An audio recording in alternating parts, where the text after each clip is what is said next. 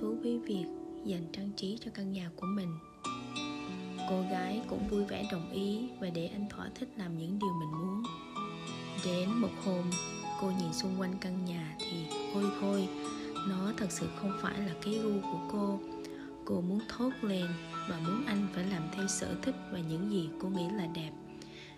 Nhưng khi cô nhìn thấy trên khuôn mặt sự hớn hở, sự tập trung và niềm vui khi anh làm điều đó, thì cô gái lại không đành và dành cho anh sự khen ngợi. Cô gái trở thành một fan nữ của anh về trang trí nhà cửa lúc nào không hay, như một sự ái mộ của một fan nữ dành cho idol của mình. Điều đó khiến cho anh rất thích thú và vui vẻ.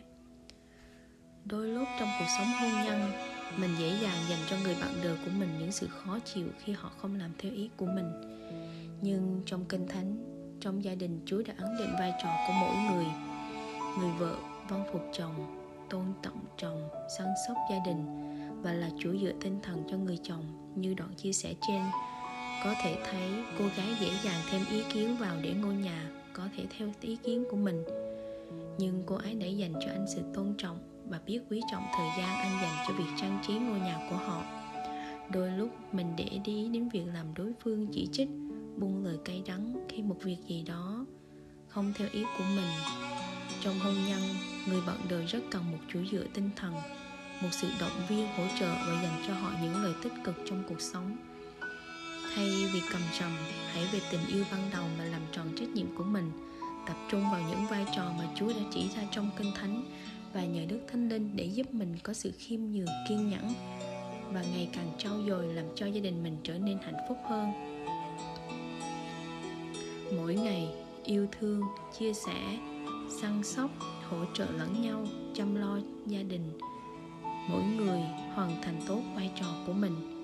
Trong Kinh Thánh, Chúa đã ấn định người chồng có trách nhiệm làm lãnh đạo, chăm sóc, nuôi nấng, yêu thương vợ con và hướng dẫn vợ con trong sự tôn trọng, trong sự tôn thờ và yêu thương kính Chúa. Nếu sao lãng trách nhiệm này, gia đình sẽ mất hạnh phúc, hỗn loạn và có thể đi đến chỗ đổ vỡ. Kinh Thánh cũng vậy, là người vợ phải vâng phục chồng, lo lắng, săn sóc việc nhà, phải tôn trọng và yêu thương chồng của mình. Hai người cũng phải vì Chúa mà tôn trọng nhau và phục tùng nhau, chứ đừng đổ lỗi hoặc chỉ trích nhau. Trong cuộc sống hôn nhân, hãy luôn dành cho nhau tình yêu như lúc ban đầu, dù biết sai mà vẫn yêu và không cần phải có một lý do nào hết. Hãy tập trung vào chính mình, trau dồi bản thân và làm tròn trách nhiệm của mỗi người mỗi ngày bằng sự yêu thương, sự tha thứ, sự chấp nhận. Cuộc sống hôn nhân của mình sẽ ngọt ngào biết bao.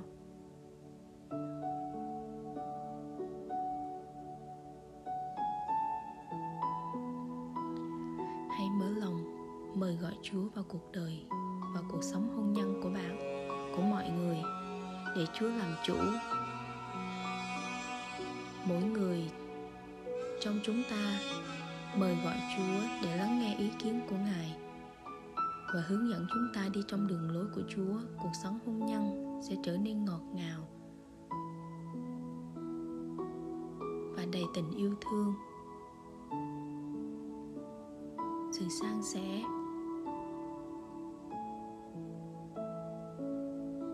dành cho nhau.